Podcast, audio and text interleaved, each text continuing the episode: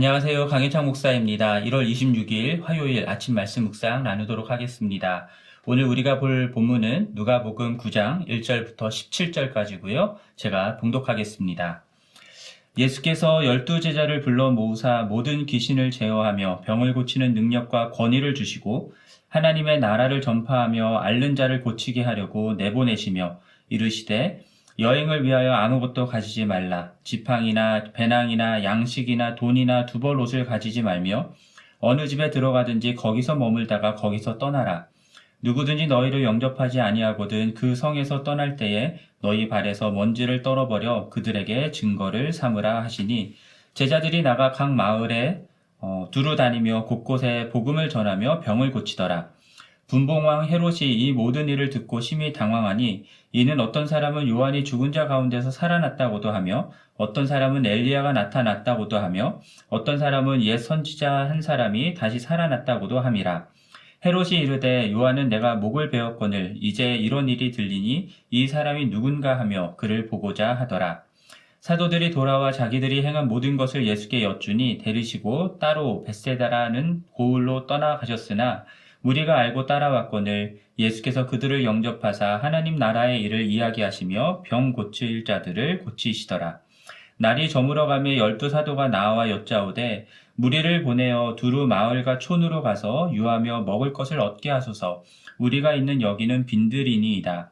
예수께서 이르시되 너희가 먹을 것을 주라 하시니 여짜오되 우리에게 떡 다섯 개와 물고기 두 마리밖에 없으니 이 모든 사람을 위하여 먹을 것을 사지 아니하고서는 할 수 없사옵나이다 하니 이는 남자가 한 오천 명 되밀어라. 제자들에게 이르시되 때를 지어 한 오십 명씩 앉히라 하시니 제자들이 그렇게 하여 다 앉힌 후 예수께서 떡 다섯 개와 물고기 두 마리를 가지사 하늘을 우러러 축사하시고 떼어 제자들에게 주어 무리에게 나누어 주게 하시니 먹고 다 배불렀더라. 그 남은 조각을 열두 바구니에 거두니라. 아멘. 자, 예수께서 열두 제자들을 불러 모으셨습니다. 그리고 모든 귀신을 제어하며 병을 고치는 어, 능력과 권위를 주셨습니다. 자, 예수님은 제자들을 왜 불러 모으셨을까요? 어, 그리고 그러한 능력과 권위를 주신 이유는 무엇일까요? 어, 그 답이 2절에 나옵니다. 하나님의 나라를 전파하며 앓는 자를 고치게 하려고 내보내셨다 말씀하십니다. 제자들을 부르신 목적, 어, 귀신을 제어하고 병을 고치는 능력과 권위를 주신 것은 바로 하나님의 나라를 이 땅 가운데 전파하기 위함이었습니다. 하나님의 나라를 전파한다라는 것, 그것은 하나님의 나라가 가까이 왔다, 곧 하나님 나라가 이 땅 가운데 임했다라는 것을 전파하는 것입니다. 이러한 하나님 나라 복음의 전파는 예수 그리스도의 사역이었습니다. 예수님이 공생애를 시작하면서 처음으로 전파하신 메시지가 하나님의 나라가 가까이 왔으니 회개하고 복음을 믿으라 라고 하시는 말씀이었습니다. 자, 이러한 예수님이 제자들을 부르시고 가르치셨던 것은 제자들도 예수님과 같이 이 땅에서 하나님의 나라를 전파하는 자들이 되기를 원하셨기 때문이었습니다. 자, 하나님 나라의 어, 복음의 전파가 어, 예수님께서 제자들을 부르신 궁극적인 목적이라고 한다면 어, 우리를 어, 예수님께서 구원하시고 제자로 삼아주신 그 궁극적인 목적 또한 하나님의 나라다, 하나님의 나라를 전파하는 것이다라고 우리는 생각해 보아야 합니다. 기독교 신앙은 예수 그리스도를 믿고 구원받는 것으로 끝나는 신앙이 아닙니다. 어, 교회 열심히 다니는 것으로 만족할 수 있는 신앙도 아닙니다. 자, 예수 믿고 구원받았다라고 한다면 예수 그리스도를 따르는 제자가 되고 땅 끝까지 하나님 나라 복음을 전파하는 사명자로서 살아갈 것을 기독교 신앙은 요구합니다. 주님은 그 목적을 위해서 우리를 이 땅 가운데서 구원하셨고 부르시고 또 내보내시는 것입니다. 어, 내보내, 보내실 때 그냥 내보내시지 않으셨죠. 먼저는 하나님 나라 복음 전파의 사명을 어, 위임받은 제자들에게 예수님은 귀신을 쫓아내고 병을 고치는 능력과 권위를 주시면서 내보내셨습니다. 자, 지난주에 대통령 취임식이 있었는데요. 대통령으로 취임하게 되는 순간 대통령이 갖는 그 막강한 권력과 권위가 주어지는 것처럼 예수님은 하나님 나라 복음 전파라고 하는 이 막대한 사명을 감당하는 제자들에게 하나님 나라의 어, 능력과 그리고 그 권위를 부여하신 것입니다. 사실상 그 능력과 권위는요, 그들에게 이 사명을 맡기시는 어, 그 예수 그리스도의 능력과 권위를 나타내는 것이죠. 따라서 예수님이 그러하셨던 것처럼 예수님으로부터 능력과 권위를 부여받은 제자들의 명령에 귀신들이 굴복하게 되고요. 또 병이 낫는 일들이 일어나게 됩니다. 또 마태복음 기록을 보면은 병든 자들을 고칠 뿐만 아니라 죽은 자를 살리기까지 하라라고 예수님은 말씀하십니다. 자, 그렇게 받은 놀라운 능력과 권위로 예수 그리스도께 위임을 받고 하나님의 나라가 임하였다라는 것을 전파함으로써 어, 예수 그리스도를 이 하나님, 하나님 나라 복음 전파하는 제자들의 메시지가 공허한 메아리가 되지 않게 하신 것입니다. 음, 정말로 하나님의 나라가 임하였다라고 하는 것을 우리들이 볼 수 있는 가시적인 증거로 보여주신 것이죠. 자, 그런데 어, 능력과 권위를 주신 것과는 반대로 갖고 가지 말라고 말씀하시는 것들도 있었습니다. 그것이 무엇이냐면 3절에 나오는데요. 아무것도 가지지 말라라고 말씀하시죠. 그러면서 지팡이나 배낭이나 양식이나 돈이나 두벌 옷을 가지지 말고 여행에 어, 여행을 하라고 말씀하십니다. 자, 하나님 나라를 전파하는 이 사명은요. 돈을 얻기 위해서 하는 것도 아니고요. 또 돈으로서 감당하는 사역도 아님을 말씀하시는 겁니다. 하나님의 나라가 임하는 것은 아, 하나님께서 행하시는 일이죠. 어, 돈이 아니라 하나님께서 하시는 일이기 때문에 우리에게 주어진 하나님 나라 복음 전파에 있어서도 돈이 아니라 하나님만을 온전히 신뢰하는 것이 필요합니다.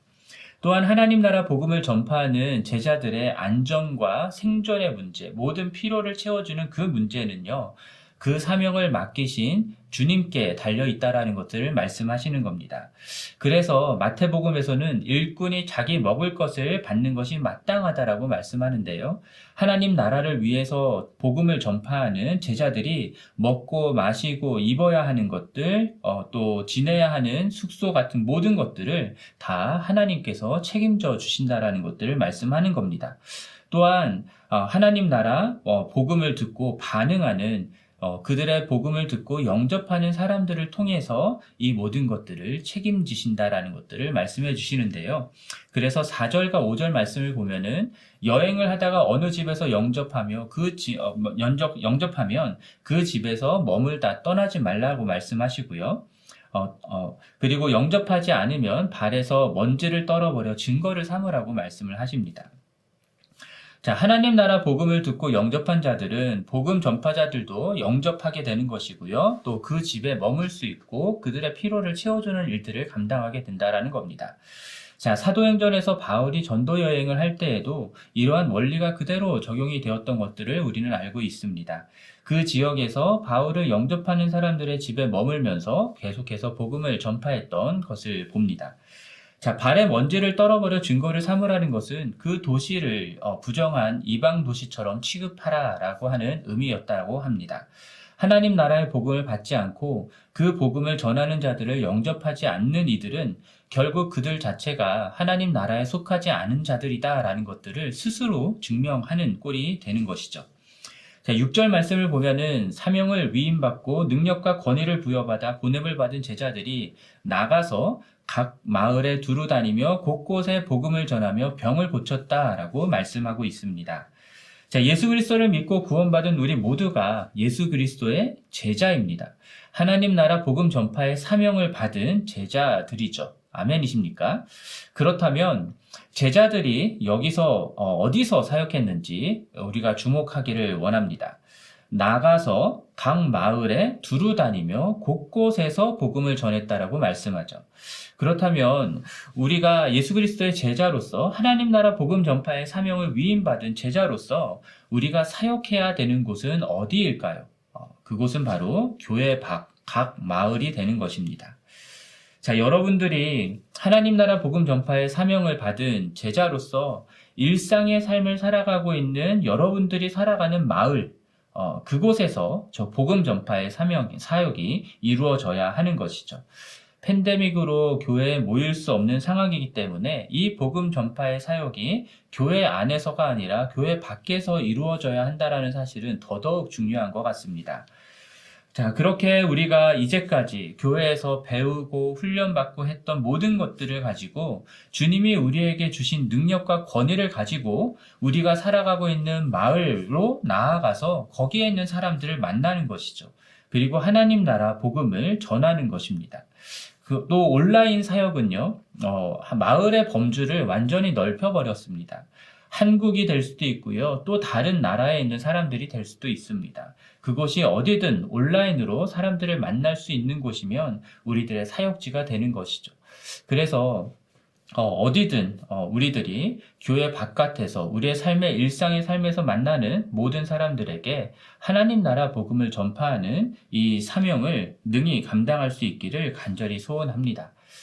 자, 그렇게 어, 귀신 들림과 병과 같은 여러 가지 아픔과 고통을 갖고 살아가는 우리 주변의 이웃들에게 어, 여러분들이 찾아가고 여러분들이 복음을 전하고 그래서 그 여러분들을 통해서 어, 전파된 하나님 나라가 그들의 삶 가운데 놀라운 치유와 회복으로 나타나게 되기를 간절히 소원합니다. 자, 7절부터 9절 말씀을 보면은 예수님과 그의 제자들이 하나님 나라 복음을 전파하며 병을 고친다라는 소식을 분봉왕 헤롯이 듣게 되는데요. 그것을 들었을 때 그가 심히 당황했다라고 말씀합니다. 이는 사람들이 예수가 요한이 죽은 자 가운데서 다시 살아났다 라거나 엘리야가 나타났다라거나 옛 선지자 중 하나가 다시 살아났다라고 어, 말하고 말하곤 했기 때문인데요. 요한은 어, 분명히 자기가 못 베어 죽였던 사람인데 어떻게 다시 살아날 수 있는가 하는 것 때문에도 당황스러웠을 수 있을 것 같고요. 또 다시 살아났다고 하니까 오히려 자기가 해서는 안 될, 죽여서는 안 될 사람을 죽였다라고 하는 자신이 큰 실수를 저질렀다는 생각에 두려워했을 수 있을 것 같습니다. 그래서 예수가 누구인지 알아보려고 했던 것이겠죠. 자, 예수께서 이 땅 가운데 임하게 하신 하나님의 나라는요, 이 분봉왕 헤롯이 다스리는 세상 나라와 충돌하기 마련입니다. 하나님 나라가 전파되는 것을 보면서도 어, 보면서 어, 세상 나라가 어, 무너지는 것들을 보면서 당황해하고 두려워하게 되는 것은 당연하다라는 생각을 해봅니다. 그들이 생각하지도 못하고 상상하지도 못하는 방식으로 하나님의 나라가 계속해서 사람들을 통해 제자들을 통해 이루어져 가고 있기 때문입니다. 자, 누가는 10절부터 17절까지에 나오는 오병이어의 기적을 통해서 이 분봉왕 헤롯이 당황해하고 누구인지 보려고 했던 예수 그리스도가 정말 누구이신가라고 하는 사실을 분명하게 보여주고 또 다른 모습의 하나님의 나라가 어떠한지를 보여주려고 했던 것 같습니다. 먼저 10절 말씀을 보면은 사도들이 전도 여행에서 돌아와서 자기들이 행한 모든 것들을 예수님께 보고하죠. 그 소식을 들은 예수님은 제자들과 함께 벳세다로 가는데 11절 어, 보면은 무리가 알고 따라옵니다. 자, 예수님은 그들을 물리치지 않으셨어요. 그들을 영접하십니다. 그리고 그들에게 무엇을 가르치시나요? 하나님 나라의 일을 가르치셨습니다. 그리고 그들의 병을 고쳐주셨죠. 이것이 예수 그리스도와 어, 예수 그리스 그 사명을 위임받은 제자들의 사역이다라는 사실을 다시 한번 여기서 확인할 수 있습니다. 자, 그런데 날이 저물어 가자 사도들이요. 예수님께 이렇게 말합니다. 우리들은 빈들에 있으니까 먹을 것도 없이 모여 있는 이 무리들을 보내서 각 마을과 촌으로 보내서 그곳에서 유하며 먹을 것을 얻게 하자고 제안을 하죠. 그런데 13절에서 그런 제자들에게 예수님은요, 어, 너희가 먹을 것을 주라 라고 말씀을 하십니다. 그리고 제자들에게 떡 다섯, 제자들에게는 떡 다섯 개와 물고기 두 마리밖에 없어서 모든 것, 모든 사람을 위해서 먹을 것을 사지 않으면 할 수 없다라고 제자들은 대답을 하죠. 어, 제자들의 대답, 대답은 지극히 현실적입니다. 그러나 조금 전까지 능력과 권위로 하나님 나라가 이 땅 가운데 전파되는 것을 어, 경험하고 돌아왔던 모습과는 어울리지 않는다라는 생각도 듭니다. 그들의 안전과 생존, 그리고 그들의 모든 피로를 책임져 주신 분이 하나님이시다라는 사실을 믿고 아무것도 가지지 않고 복음만 들고 나갔던 사람들이 바로 이 제자들이었잖아요.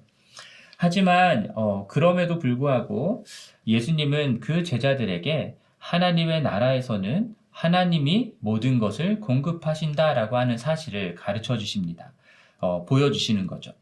그 하늘을 우러러 제자들이 가지고 있던 물고기 두 마리, 보리떡 다, 다섯 가지, 다섯 개, 그것을 가지고 축사하시고 떼어서 제자들에게 나누어 주십니다. 그리고 무리에게 그것을 나누어 주게 하십니다. 그랬더니 모든 사람들이 먹고 배불렀다라고 말씀을 하는데요. 게다가 남은 조각을 12바구니나 거두었다라고 말씀합니다. 현실적으로 불가능하다라고 생각했던 제자들이었기 때문에 예수님이 주시는 떡과 물고기를 받았을 때 이들이 무슨 생각을 했을까 어, 상상을 해봅니다. 그리고 그 받아든 떡, 떡과 물고기를 사람들에게 나누어 줄 때 이들이 경험했던 그 일들을 생각을 해본다면 그들이 얼마나 놀라고 또 얼마나 신이 났을까 상상해 볼 수 있을 것 같습니다. 음. 요한복음에서는 오병이어를 경험한 사람들이 예수님을 왕으로 삼으려고 했다는 내용이 나옵니다. 그러나 예수 그리스도는 세상 사람들이 만, 어, 바라는 그러한 정치적이고 군사적이고 경제적인 번영을 가져다 주는 그런 메시아, 그런 그리스도가 아니었습니다. 이 세상 나라 가운데 하나님께서 다스리신다라고 하는 하나님 나라를 이루시는 분이 바로 예수 그리스도였습니다. 자, 귀신에 매여서 고통받았던 사람들, 또 병에 걸려서 고통받았던 사람들, 경제적인 가난과 어, 또 식민 지배하에 억압당하고 있던 많은 사람들, 죄로 말미암아서 아프고 고통받고 신음하는 이 세상의 모든 사람들을 구원하여서 하나님 나라의 샬롬을 이루게 하시는 누리게 하시는 분이 바로 우리가 믿는 예수 그리스도라는 것이죠. 이 예수 그리스도와 함께 여러분, 여러분들이 속한 마을 곳곳에서 어, 이 세상 가운데에서 아프고 슬프고 고통받는 사람들을 찾아가시기를 원하고요. 그들에게 하나님 나라 복음을 전파하며 그들의 결핍을 채우고 아픔과 고통을 치유하고 회복시키는 그 사역들을 감당하는 여러분과 우리 교회가 되기를 간절히 소원합니다. 자, 우리가 이러한 사명을 충실히 감당할 때 세상의 권력자들은 자신들의 나라가 도전받기에 두렵고 당황스러워 할 것 같습니다. 또한 우리가 가진 것이 너무 적다라는 생각 때문에 우리들 가운데에서도 현실적으로 불가능하다라고 말하는 사람들이 있을지도 모르겠습니다. 그러나 우리들에게 사명을 주시고 하나님 나라를 이루게 하시는 예수 그리스도는 불가능이 없는 하나님이심을 기억하시기 원합니다. 그리고 그분을 의지하시기를 바랍니다. 주님이 이루시는 그 놀라운 어, 일들의 하나님 나라의 사역 가운데 여러분 동참하시기를 원하고요. 그로 인해서 정말 놀랍고 신나는 하루하루를 보내시기를 주님의 이름으로 간절히 소원합니다. 그렇게 이 세상 가운데 하나님 나라를 이루며 하나님께 영광을 돌리는 우리 모두가 되기를 주님의 이름으로 간절히 축원합니다. 오늘 말씀을 생각하면서 두 가지 기도 제목을 함께 기도하겠습니다. 예수 그리스도께서 주신 능력과 권위를 가지고 하나님 나라 복음을 전파하는 이 사명을 충실히 감당하며 결핍과 아픔과 고통의 세상 가운데 하나님의 하나님 나라의 샬롬을 이루는 우리 모두가 될 수 있도록 위해서 기도하고요. 또 온라인으로 예배당에서 주일 예배를 드리는 우리 모두가 아, 하나님께 참된 예배를 드리는 예배자가 되기를 위해서 이 시간 함께 기도하겠습니다.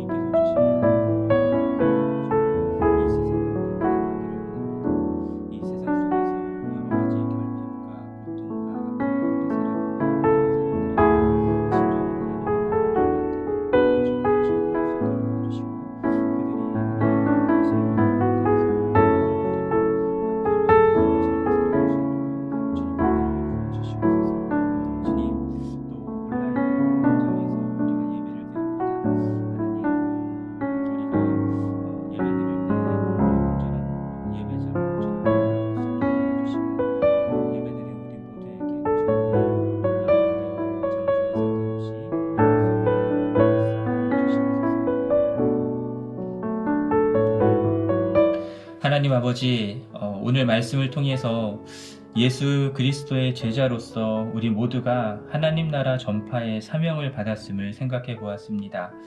하나님, 어, 그 사명을 가진 자로서 주님께서 우리에게 주신 능력과 권위를 가지고 우리가 살아가는 일상의 마을들로 나아가는 저희들 되기를 원합니다. 그곳에서 이 세상의 결핍과 고통과 아픔을 가지고 살아가는 많은 사람들에게 하나님의 나라 복음을 전파하고 그것들을 그 가운데 나타나는 놀라운 평강과 어, 의로움과 또 기쁨과 희락을 증거하고 나타내는 저희들 될 수 있도록 은혜를 베풀어 주시옵소서. 하나님, 또 온라인으로 또 예배당에서 우리들이 예배를 드립니다. 우리가 함께 예배 드릴 때에 주님 그 예배 가운데 영광 받아 주시고 또 함께 예배 드리는 모든 이들에게 주님의 놀라운 은혜가 임하게 하여 주시옵소서. 이 모든 말씀 우리 주 예수 그리스도의 이름으로 기도합니다. 아멘.